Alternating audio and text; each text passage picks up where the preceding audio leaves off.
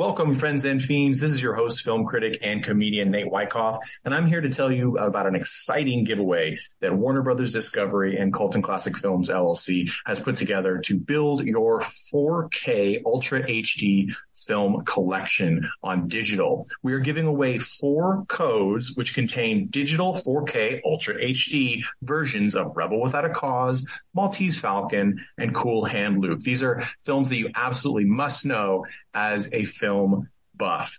You can get this code by being one of the lucky four people we pull from our newsletter list. So go to coltonclassicfilms.com slash newsletter and give us your email and your name and we'll sign you up for the newsletter and we will enter you in the competition. That's all you got to do. So please go ahead and do that. The contest ends on April 30th and we will send out the winning codes on May 1st. Thank you so much for being a listener. And here's your episode of Colton Classic Films podcast.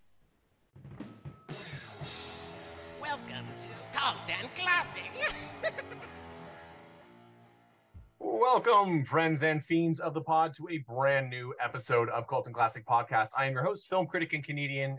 Canadian. I am not Canadian or Canadian. I am a comedian and a film critic, Nate Wyckoff. I'm uh, extra excited, as always, to record this brand new episode uh, because our pairing for this and next episode is musicals. That's right, bloody musicals will be our feature pair. Now, before anybody says anything, of course, these are both considered cult films. However, our first choice, which we'll go over today, is definitely more mainstream. It is more widespread. It's been released on Blu-ray. It did have a theater run of some kind, and uh, it pop- occasionally pops back into theaters uh, nationwide. So today we are talking about 2008's Repo, the Genetic Opera. There's a lot to unpack in this film. Um, but first, let me introduce our guest today. We have with us for the first time Manny. Manny, what is the correct pronunciation of your last name? Because I'm It's just like the bird, canary. Just like the, it's spelled differently, but you say just like the bird. Canary. See, and I, I, I remember you telling me that. Yeah. And then I was thinking of that Janeane Garofalo joke where they're like, "How do you spell your name?" She's like, "Garofalo, like the animal." And I'm just like, "Wait, was was that okay?" Michael. Yeah, Michael. I did the same thing to Michael Barati. Okay, oh yeah. Manny. Well, we're both we're both Italian, so that. that- Italian. That's right. Um, so Manny uh, is a fantastic actor. I met you when I was helping out with the Golden Girls Live tour, the most recent 2022 outing. Uh, you also uh, are a, a strong role in D'Arcy Drollinger's film, which everyone can watch on Hulu, Shit and Champagne, yes, yes. which is great movie. Have to, Do watch it, everybody. It's on Hulu and uh, Amazon Prime and all that good stuff. it's it's totally worth it. Totally, and it's right it. up your I- I- alley. If you're listening to this And, uh, podcast, it's up your alley. and and everyone go way back in the uh in the history of cult of classic podcast and you can hear us talk about um opposite all about evil we talk about Yeah. RuPaul's vanity projects Starrbooty now Oh, shit and champagne to me is what Starrbooty was supposed to be in many ways like um so just just give that give that some thought and then check Yes. it out and we also have with us longtime contributor mandy longley how are you doing mandy Good. How are you, Nate? i I'm, am you already got me laughing, so your work I am here is done. You know, we actually, uh, uh, I say I'm fantastic. I'm fantastic at this moment. As soon as I step away from this computer to restore, we just had to replace our garage door, and it ended Oh. up being a total of twenty five hundred dollars. Yeah, that sounds about Uh, because right. we have like this heavy duty garage door, and then they kept being like, by the way, this is broken, this is broken, and of course they're like, oh, and by the way, this broke first and broke everything else. So that sound you were hearing, it was your fault. It was it was your garage door crying for you to fix it. Um, so that and it would have cost a hundred dollars. Uh, exactly. Yeah. There was it was Yeah. one of those things, and I'm just like, and he was so happy that he had to keep replacing things. He was smiling. He was like, and this will do. And I'm just like, you know, this is not this is not the same experience for you that it is for me. Different experience. There's two Um, sides to just- every story and every just had garage to- door. I just had to share that pain. Um, okay, so Repo the Genetic Opera, no garage doors. I don't think there's a single garage door featured in this. maybe film. maybe in the Uh, background, but A maybe in the crypt, background. a lot of crypt doors. yeah. there are crypt doors. Um, this this is so I feel like most people who are into horror films and have been in in the 2000s have heard of this film, Repo the Genetic Opera, if they have not seen it.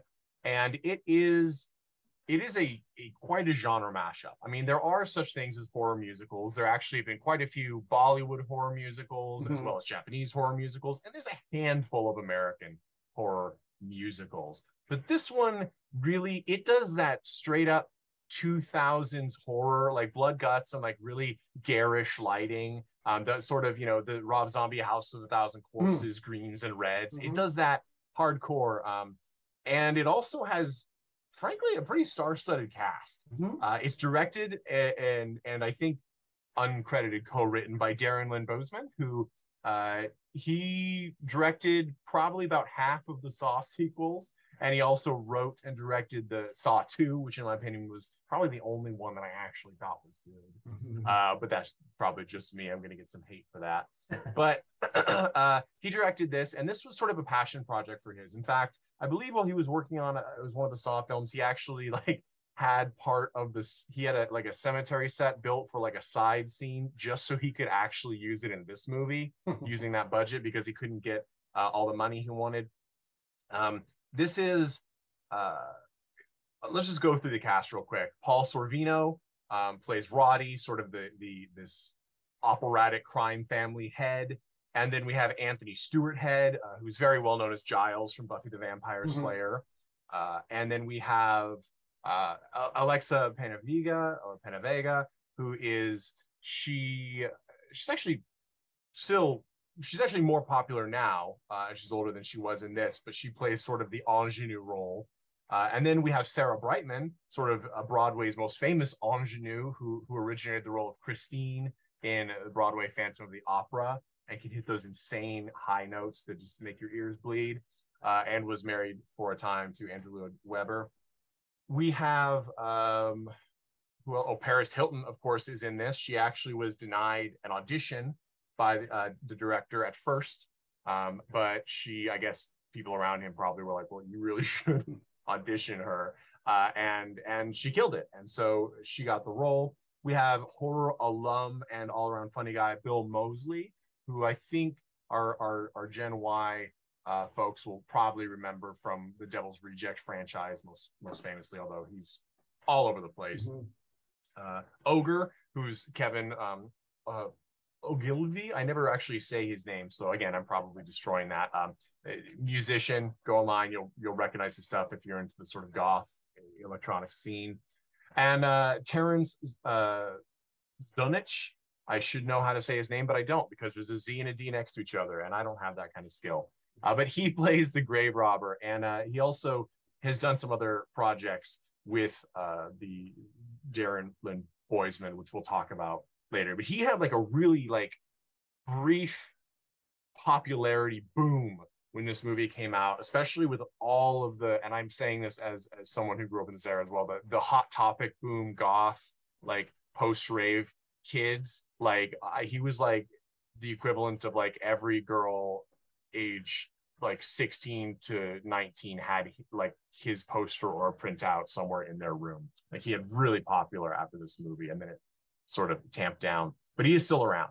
So there's lots of other faces that people will recognize in this movie from various roles, character actors and things. Uh, so it is not in that sense a low budget feature. There are a lot of camera tricks, dark corridors, close ups, um, and, and things to hide sort of the fact that this was shot in various sound stages and, and I was to, to really make it feel more alive than it was.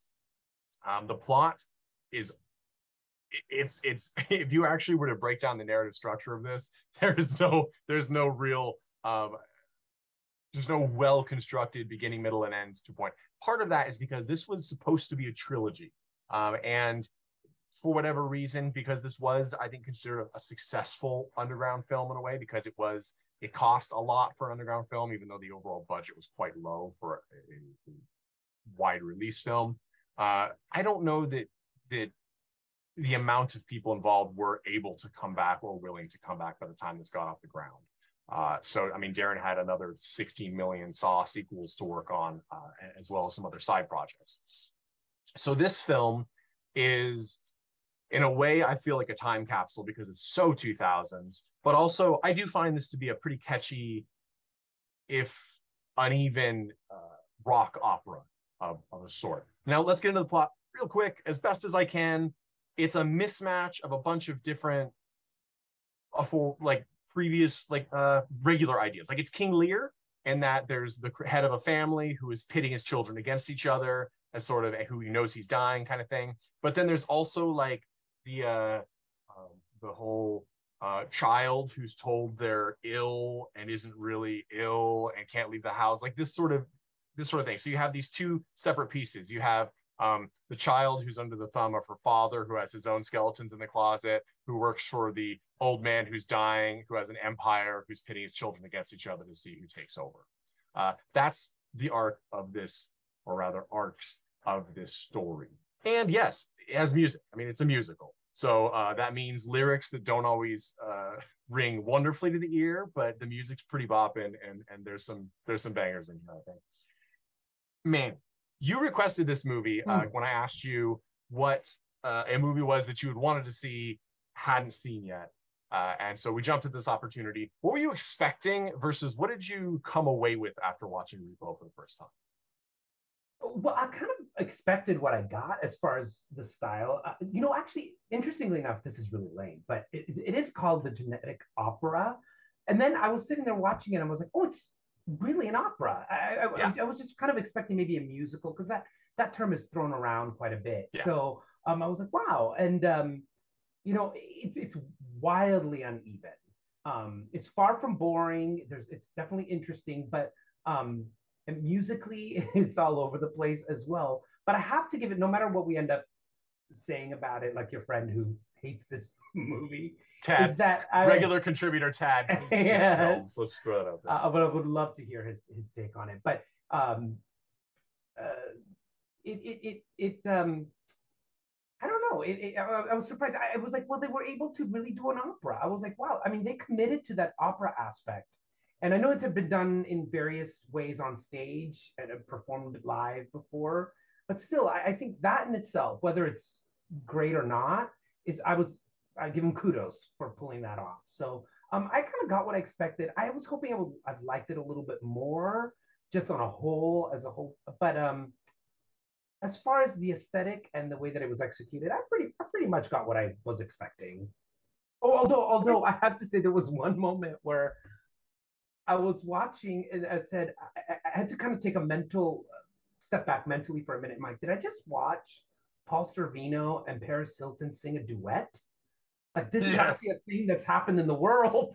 and it took me what 14 years to discover that this has actually happened but and this is from somebody who actually loves stars are blind her her her one hit wonder it was not a it was not a terrible album. I mean, it was uh i just know the one song which is which is really catchy and fun i mean i'm not gonna it's lie well, you know what? We'll have a dance party next time we're in the same place. We'll put that on, and then we'll follow it with Vin Diesel's single, and and we'll rate the two. oh my god i love Um, it I so so yes, I I agree. Um, I also it has when people think opera, um, who actually have seen opera or listen to opera, there's this like uh drama element, this really overly dramatic. I always in my head, I'm a big Shakespeare lover, and I always think of Mhm. it as Shakespeare because Mhm. it has that melodrama um, where the actual the emotion of the moment, that's the particular song moment or whatever the, the the event is, takes over, and the music is how it takes over. So it's so overpowerful that it makes the smallest things sort of ridiculous, Right, and then over the top you know it's Mhm. theater in with a capital T. Mhm, Um, mhm. and I agree. And what's interesting is, I think seeing this because this got a lot of buzz in things like Fangoria, which uh, was still uh, in in its its longest print run at Mhm. the time, um, it- as sort of it, it was it was this bridge for uh, sort of the blood and gore, um, bad Texas Chainsaw Massacre reboot film era people to the commercial mainstream audience um, that that wanted to see other things as well. And I think that those mainstream quote unquote audiences were probably horrified um, because Mhm. it is quite gruesome. yeah yeah And then uh, and the other team actually was probably it really was a hit for them because Mhm. it's like you said, it's never boring. It just isn't. And you see things that you really don't see that often. And watching Paris Hilton throw herself into a role, I mean, she really did play the role. Um, it's not a huge role, but she played the role, and, and she's she uh, she does and she's fine. I mean, it's it's like Yeah. she got a, and I know she got a Razzie, but I was like, you know what? She only got a Razzie because it's, it's Paris Hilton. it's if Paris anybody Hilton. else It was not fair. Done the, the done the role and done it the same way, they never would have done it. And and I think she does fine. I think she did a, fine job for what it is. And I you think most, you know, people talk about House of Wax as well. I think it was what 2005, but Yeah. you know, she did well in that as, as well. And She now that we've seen fine. with with the documentary, of course, about her and everything Yeah. coming out, we know that uh, she actually she puts effort in, which is nice. Yeah. Uh, she did pay people to write her papers through college, but again, why was she in college? Who cares? Not cares? necessary. And and you know, and Um, I, I read that she um she actually they were running out of money, uh, so she actually uh went and did a, some kind of DJing gig uh, for fifty thousand dollars just just for the film, just so that they could have that extra fifty thousand. That's right. And that, that's a commendable thing to do, you know. So, Yeah, and I Go think Paris. and and yeah, and it's funny that you said I'd forgotten she'd won a Razzie for this, but I I remember the reviews of her in particular were actually quite positive across Yeah. the board. I think Yeah. people were I think people were suppressed. They didn't uh, and and and Darren Bousman was not interested in using her name much as like a uh, a, big boom to the production. Uh, I think he was actually, according to interviews, which sounds right, he was kind of afraid that it might even Yeah. derail right. the the the sort of impact of the film and the, and the the interest in the film and i think that you know she never she she doesn't even really have a lot of full face time in the film even when she's there she's actually quite hidden a lot of it Mhm. until we get a great scene where her face is falling off yes. um and uh i i sort of all of my whenever i think of like rock I operas or also really rock music- absolutely just to say, absolutely Yeah. love the fact that she chose to be in horror films. Like Yeah. yes she gets major props for that. amazing. for sure and i kind of wish it makes me think like thinking back on on her her limited acting career especially at this time i kind of wish that she was given more like i can't i can actually imagine her like somewhere alongside um lady gaga in uh what was the one that just came out her the fashion biopic um Oh, the House of Gucci. the House of Gucci because it has that melodrama camp factor because of how Gaga it chose to play it in some ways very heavy-handed but also you know I think Paris would really thrive in that kind of environment because it's it feeds off of her pop name and and pre-existing image but also lets her build on it and it really can add to a production where uh, like House of Gucci where no matter what you did nobody's walking in blind to the fact that Lady Gaga is the lead Right. right Right. uh, so i think that that's the kind of thing that if, if she if she came back and started doing things like this more often again i think she could really shine and have sort of a new uh, a new renaissance in film You know, I was Mandy. just, I was Oh, just gonna sorry. say, I'm so sorry, Mandy. I, I, I I've talked a lot, but I'll let you. I'm sorry. I just want to cut one one mention. This one is quick how we thing. do. This is how we do this. I put Manny. you on- This is how we I- do this. Mandy's I put so you on one patient show, with- Manny. I know, I'm and I'm like blah blah blah. But uh, what I wanted to say was just really quick, only because you mentioned House of Gucci, it actually went through my mind when they were showing um, the family dynamic and the way it's performed. Have you seen the house, the film, The House of Gucci? i haven't seen it yet. Okay, so it's actually it's it it it it's all over. It's not great. It's not awful. It's not great. But the the the acting styles are so weird. They're so um realistic and non-realistic. And Jared Leto particularly is off the rails. He's like in a completely Mhm. different movie. And it just brought back to because um the guy with the face the, the face, the brother with the um oh oh, I don't remember his name, but he had that fake fake face, you know, Pavi. Yeah. he has this like very very ridiculous Italian accent when nobody else does. and he li- and it's very and he adds this weird effeminate tone to it so he's Yeah, like this weird- Poppy. yeah this, Pavi. this weird high pitch and it like almost like it reminded me of the House of Gucci these weird accents all over these weird acting styles all over the place. I don't know. I mean, I, I know that's not what uh, House of Gucci got its uh, inspiration, but it was definitely reminiscent. Okay, sorry, Mandy, Well- your turn. yeah and and i just to throw it in there to to prevent to mansplain over mandy once again um, we have Aw. we have No, uh, it's fine. uh, I can't be sexist. We have one woman on the pod. Um, yeah, no. So it's it's it's sort of there is this as you mentioned Jared Leto. I'm a big Jared Leto fan because no matter what, it's sort of like Nicolas Cage syndrome. Mhm. No matter what he does, I'm engaged, even if it's frankly incredibly wrong Mhm. for whatever the goal is. Uh, and I think that this is one of those movies where, and it's it's intentional. I think each character is so different and weird that they're Mhm. all over the place. Yeah. Um, If you ever watch it, you'll recognize that.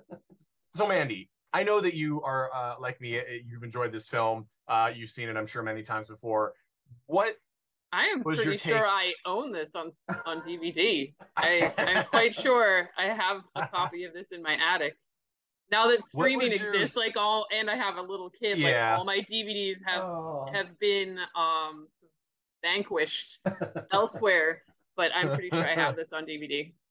Attic Exile. So Yeah. what was um what is your uh, feelings of Repo and specifically what have you taken with this re- most recent viewing of Repo? Um, it, honestly, I felt a little like Manny. I was like, oh wait, I, I, I didn't really remember this was actually an opera.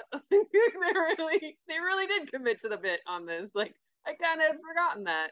Um, but uh, yeah, and um, I had kind of forgotten that it like kind of lacked like a clear plot, like you said, and like as you mentioned, it, it does. You get to the end, and you do feel that there should be a sequel, if Yeah. not like it being part of a trilogy. You really do feel that. It made me think of um a little bit of like the new Dune movie that came out, where it's like Dune, the Mhm. exposition like film, where it's Right. just like Right. Yes. only exposition in this film. Like even though there is a bit of a story, like stuff happens, there is a clear climax to the action of the film and resolution to that. Like it doesn't feel like a whole story. It really does feel like a jumping off point. Like they're setting up this world so that you know like what the background is for what's coming ahead for the real story for the real actual character development and growth that would be happening over a trilogy. So it's a bit sad that that didn't happen. Um, i'm really glad that they went out and did this project the way that they did it um, because it is uh, pretty unique in the way that they approached it. I like a lot of the style although like I said like i agree like it's very all over the place not like super um, continuous or like consistent. Uh, but it is there's some really cool stuff in there. Like i love the i'd forgotten about the effect with meg's eyes. I love that. Like that she I has agree. like the projector eyes that was very cool and a nice um kind of thing that they saved towards the end of the film to really wow you. Um to you know to give her that connection with shiloh um like kind of bridge like their relationship. Uh, that was really really cool uh yeah it is just um it was nice to revisit this world i have not probably watched this in 10 years or more so it was pretty cool to go back and, and see it and visit these characters again And and I actually I'm glad you brought up my favorite part of this movie is Sarah Brightman as. Blind Meg. I Um, have to she- agree with you I, both. I'm, I'm a big fan of hers, and she Darren Bousman had this.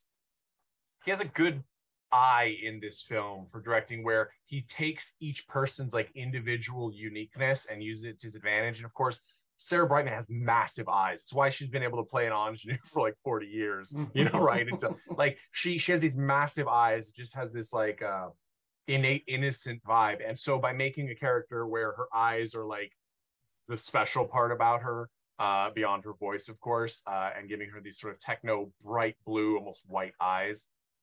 Uh, it's it's it's popping, and I think also you mentioned Shiloh, so Shiloh is that second part of the story that's not the family trying to you know take have a new patriarch or matriarch.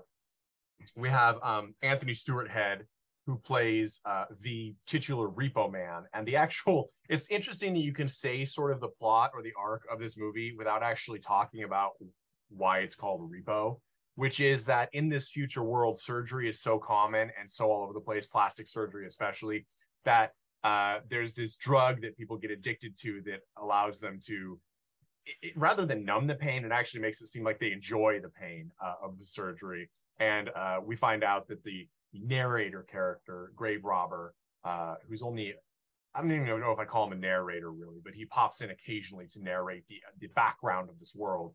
He renders the drug from dead bodies, uh, so he haunts the graveyard.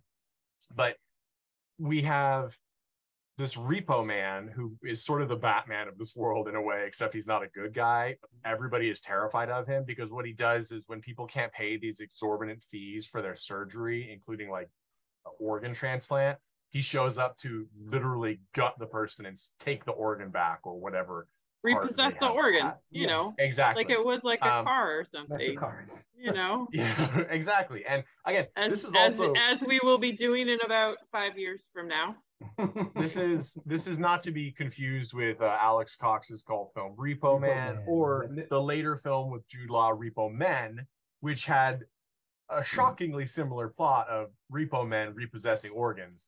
Uh, mm. so it was a, it was not the same movie, a very just kind of an action thriller movie. Uh, hmm. Uh, but it was weird to see such a you know you can't copyright ideas, right? But everybody who saw that was thinking, hey, wasn't there a movie about that? Yeah. yeah.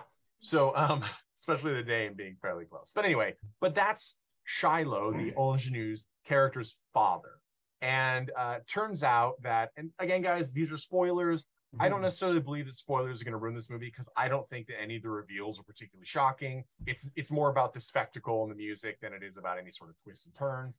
But Shiloh's father is poisoning her to make her sick, uh, to keep her close to him, and this is because he's obsessed with uh, the death of her mother, which he blames himself for, which turns out it was actually Gaudi who was uh, his love rival, and uh, blah blah blah blah he's in Gaudi. Uh, I say Gaudi. It's because the guy's name is Roddy.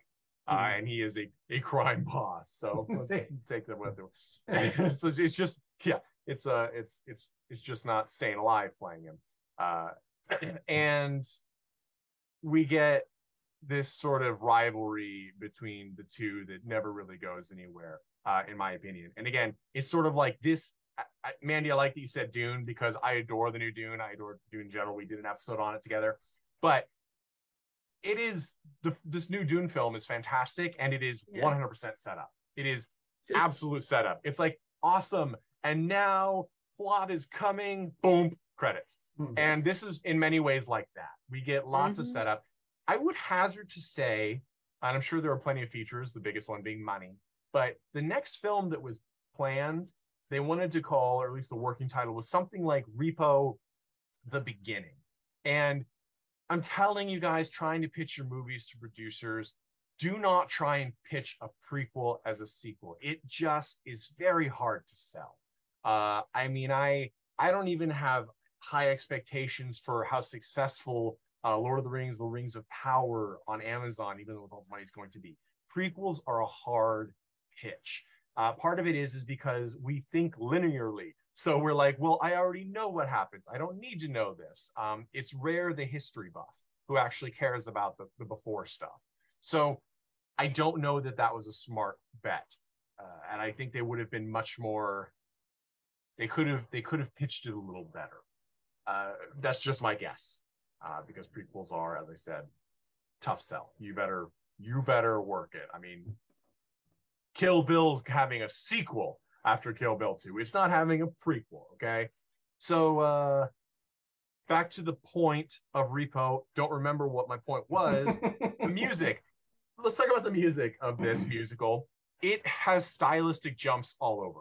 Uh, and that's intentional. As as as Manny said, there's actually operatics in this. Paul Sorvino has very operatic uh, uh, range in this, and my my listeners know my wife's name is Corinne. Corinne always talks about rightfully so. The scene when every, when his kids are in the car with Rotti and Paul Sorvino singing that they must have just had ringing ears the whole time because even without mic stuff, you know that's got to be so loud. Anybody who's been near someone with that kind of that kind of projection, it's just it rattles your brain.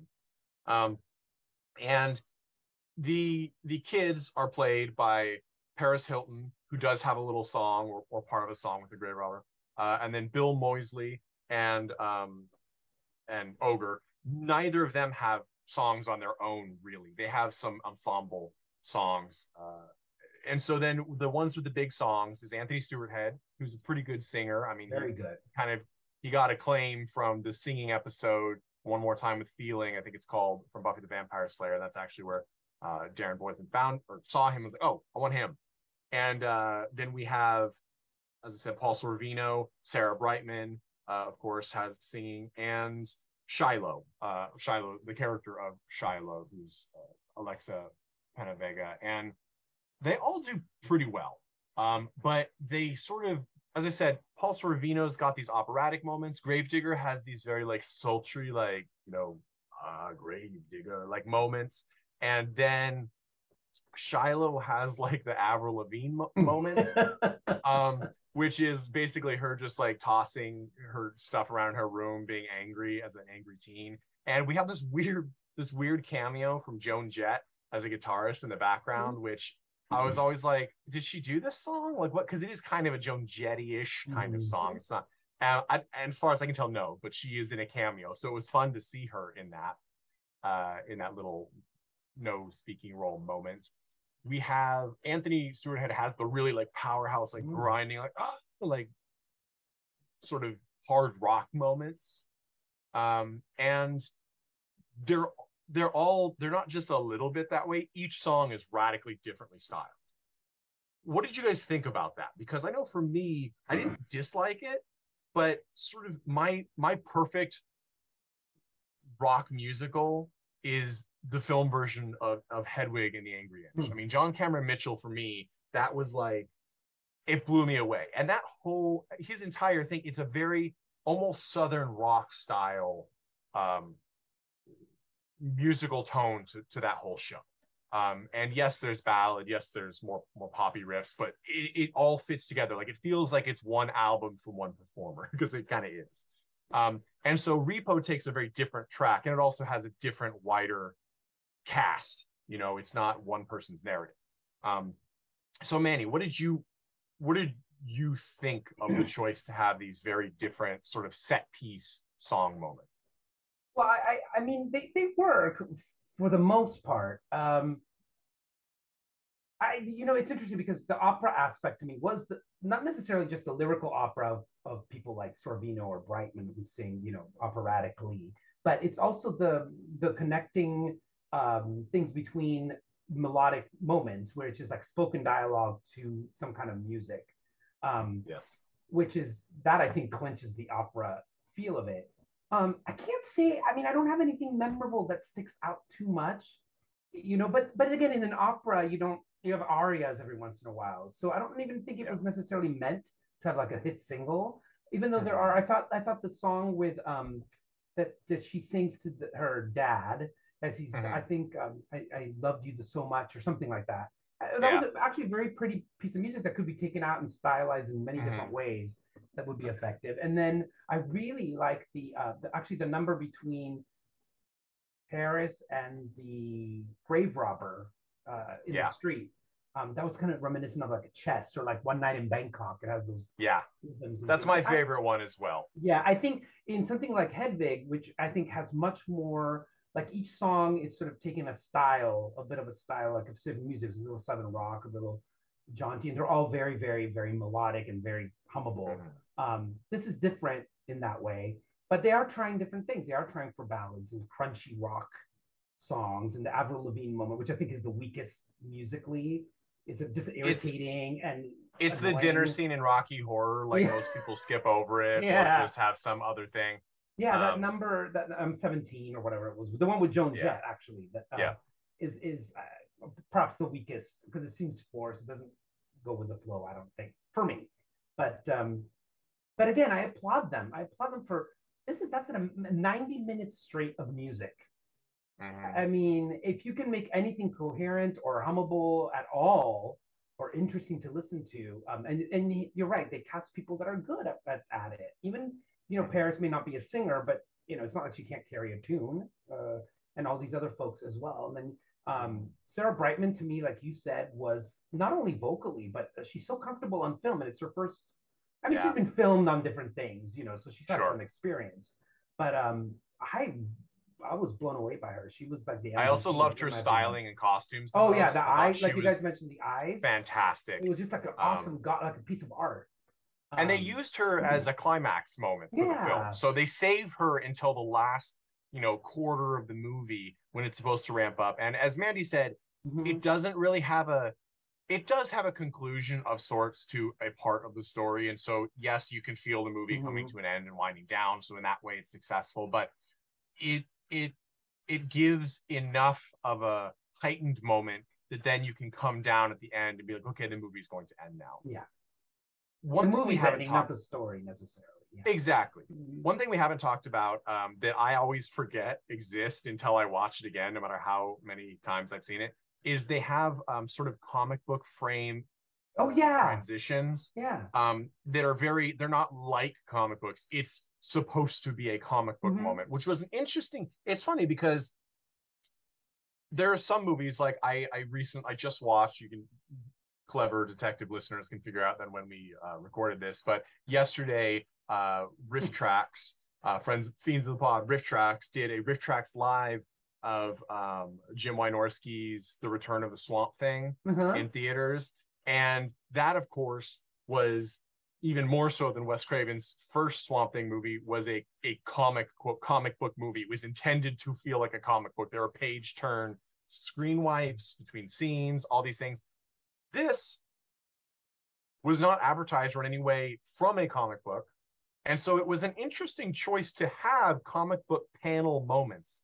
Um, it's So wasn't one, that somewhat popular at the time that this came out? It- it was um it was i i think uh comics at, were having their resurgence that led to the marvel cinematic universe all these things at that moment as well in 2008 uh blade was still quite popular at that time that iteration which wasn't a marvel studios production so they could sort of it crossed genres from like action adventure family friendly into all other areas that's part of it the other part mandy and i recently we talked about um uh, Dave Mackner's Daisy and the Dinosaur Apocalypse, Oh yeah. okay. and and uh, yeah, which was a lot of fun.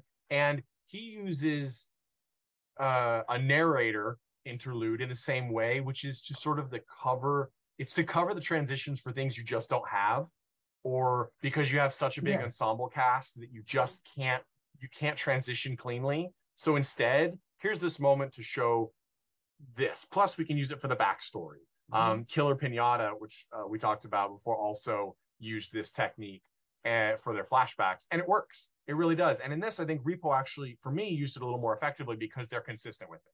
They Mhm. didn't do it once or twice. It's it's fairly consistent, even if it's brief um, between here and there. And I also liked how it gave you like a more artistic rendering of the characters themselves, like a more like stylized, like like I don't know, is it like comic book art is so like basic? Like I don't want to in- insult anyone that does comic book art, but it is like line drawings, and it's it's like kind of like the distillation of like the the image of a character. Uh and i thought that was kind of a cool add to it because when you're seeing these in 3d they're a person in a costume in like real life um and full lighting and then you're just like oh but like the idea of them is represented in this comic book frame and like it did kind of elevate the understanding for me of the characters to Hmm. see them in that very like basic form. I don't know. If that makes any Yeah, sense yeah, but that that was kind of like what that the It comic does. book panels did Yeah. for me Yeah. and it's like it, No. clearly it's an economic and effective way to tell Mhm. like you mentioned a piece of the story that may have been difficult to film or more just even cost wise may have cost too much and taken too much time so doing Yep. it this way was effective and the drawings are beautiful beautifully done Mhm. Um, And they're very- were. and they're very, as you said, Mandy, sort of a distillation. It's a um it's a minimalist form, right? They're Mhm. not Neal Adams or Bernie Wrightson with this complex line work Yeah. and shadow. It's it's very much it's also very much in style with that mid 2000s comic book era when um for example buffy the vampire slayer comics are very much this same kind of Yeah. bold colors some gradients and lots of uh, high contrast shadow to light parts not a Hmm. hot lot of complicated line work and um, You- what I what I remember in theaters like at, in this time frame, and I forget which one it like specifically was, but the Hulk.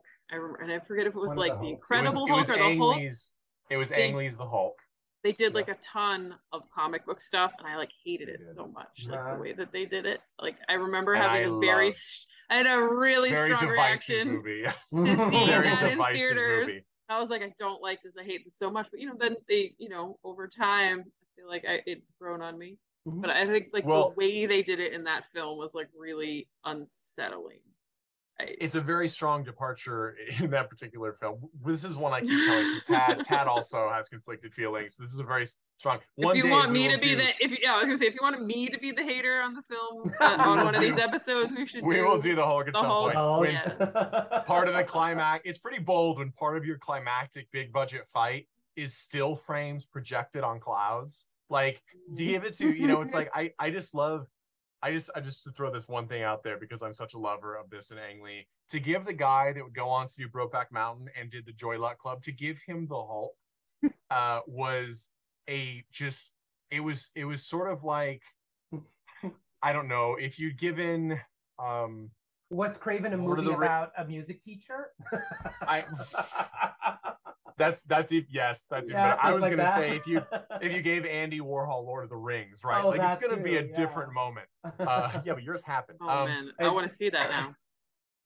uh well it's 23 hours and it has no um so so we're gonna i want to wrap this up because i think we've covered a lot I- Sorry. I'll start Keep with the recommendations for this. I do recommend Repo. If you like, first off, if you are a 2000s child and, and like the sort of flashy, as I said, uh, X number of Texas Chainsaw Massacre Saw sequels films, you like the heavily produced lighting and, and, and gore that's beyond realistic uh, into, into fantasy land amounts of sticky um, Karo syrup and whatnot then definitely check out Repo. I think the music is what carries it for me. I'm never bored in this movie, as Manny said, because it, even if the narrative itself is not fulfilling, um, the characters are well cast. The music is interesting enough.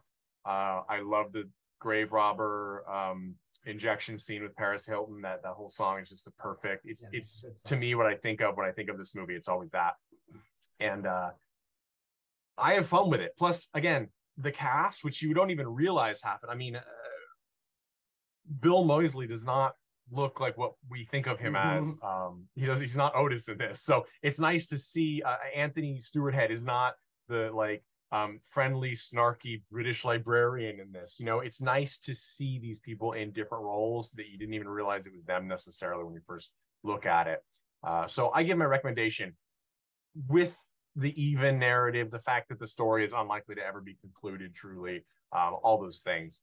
I'm going to get one before I pass it over to my uh, my fellow panelists here. I will give one note that um, the director and uh, the Terrance um, who played Grave Robber, did make uh, another couple of movies together. Um, they're the the Devil's Carnival series, and they are musicals. And rather than sort of this like trash punk dystopian future, they're um, like a carnival in hell, uh, a carnival of the damned vibe. Um, Sean Patrick Flanery is in the first one, but they did several of them, and I think that was where they refocused their. Well, let's try and do a series here instead. So maybe we'll we'll look on that one day in on the pod. But if you're interested and you are or you already love Repo and you want more, check out the Devil's Carnival series. Manny, would you recommend Repo the Genetic Opera? If so, why and to? Yeah, I, I- think I would, but here's the here's the caveat. I think mostly because um, both these types of film, the type of film that this is, a, a musical and a sort of a very stylized goth horror sci-fi movie. Those are very divisive in general. There's people that hate musicals. There's people that hate these other ones. So if you hate one or the others, don't. Because if you're a goth kid and and really loving this kind of style, but you hate musicals, you might not enjoy it, and vice versa but I would. I think it, it's so unique and it's so different that at least I, I don't think it's fully successful. Um, I'm not sure that I'd watch it again necessarily unless I had a reason to. But um, I'm glad I did. I'm glad I did finally see it. I, I, again, I'm, I'm props again for it being able to pull a freaking musical opera out like this. Just that and a, a, a, you know uh, attempting that and succeeding to that degree is great. I think it's definitely worth a look.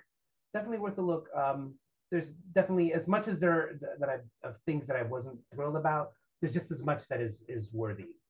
So yes, I would I would recommend it on those. Fair, those fair enough. Mhm. Mandy, would you recommend Repo the Genetic Opera from 2008? And if so, why and to who?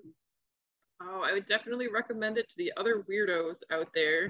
I guess like me, because when I think of it, I'm like, who would like this film? Like it is so bizarre and so like kind of all over the place as far as like Manny said, like all of the different genres that are represented here that are often disliked by large groups of people and yet they've mashed them together so like who's left to like this film well i don't know at least at least the three of us Yeah. so probably you too like they managed like like stinky plus stinky equals not stinky as we learned from the two angry beavers so you know take that wisdom for what it is uh and check out this film Yeah, I, I think it's also just like you mentioned. You're mentioning. I think just the audacity of somebody saying, "I'm going to make this horror sci-fi thing, and I'm making it a musical, but not just a musical, an opera on top of it." Mhm. you know, I, I think just that that that is admirable. i you know, again, maybe not 100% successful, but it's, And, it's like, we- admirable. we've- we've kind of talked a little bit about how they didn't have much of a budget and they did a bunch of tricks to make it look like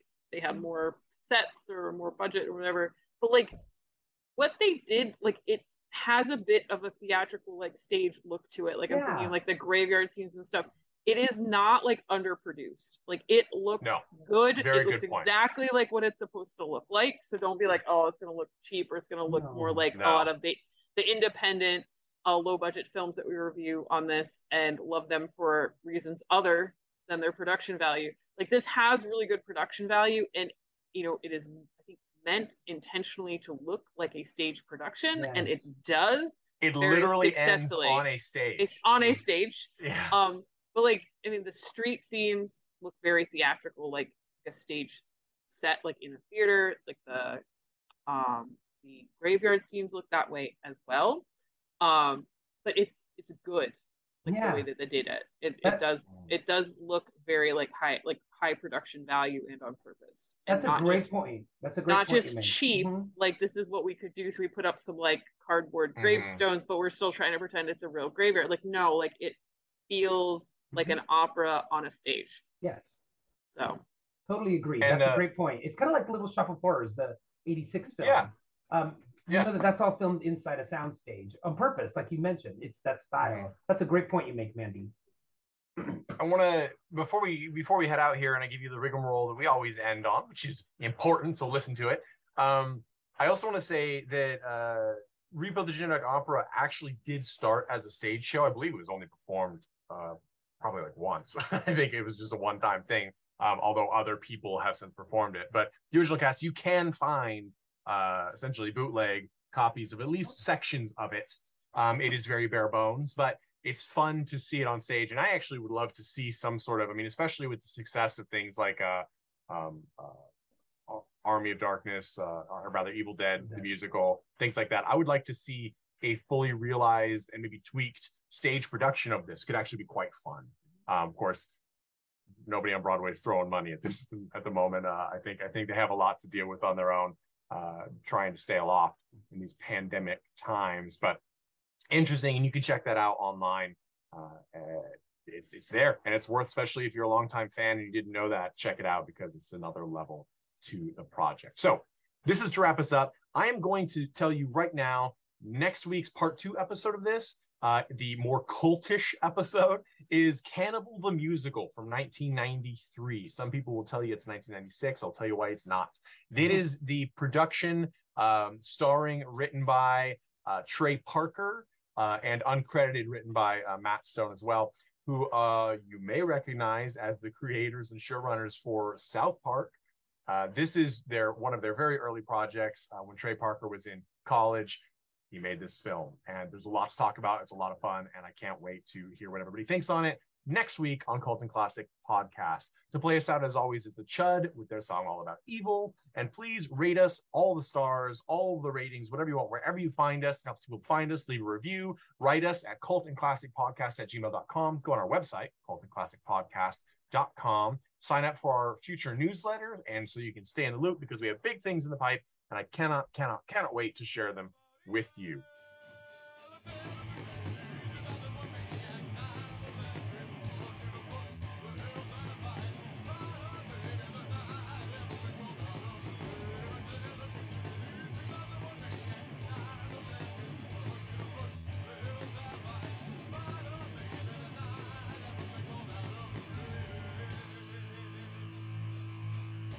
Hey everyone, thanks for listening to Cult and Classic Podcast. This podcast is important to me, but what's more important are the rights, privileges, and freedom from violence of everyone in this country and in this world.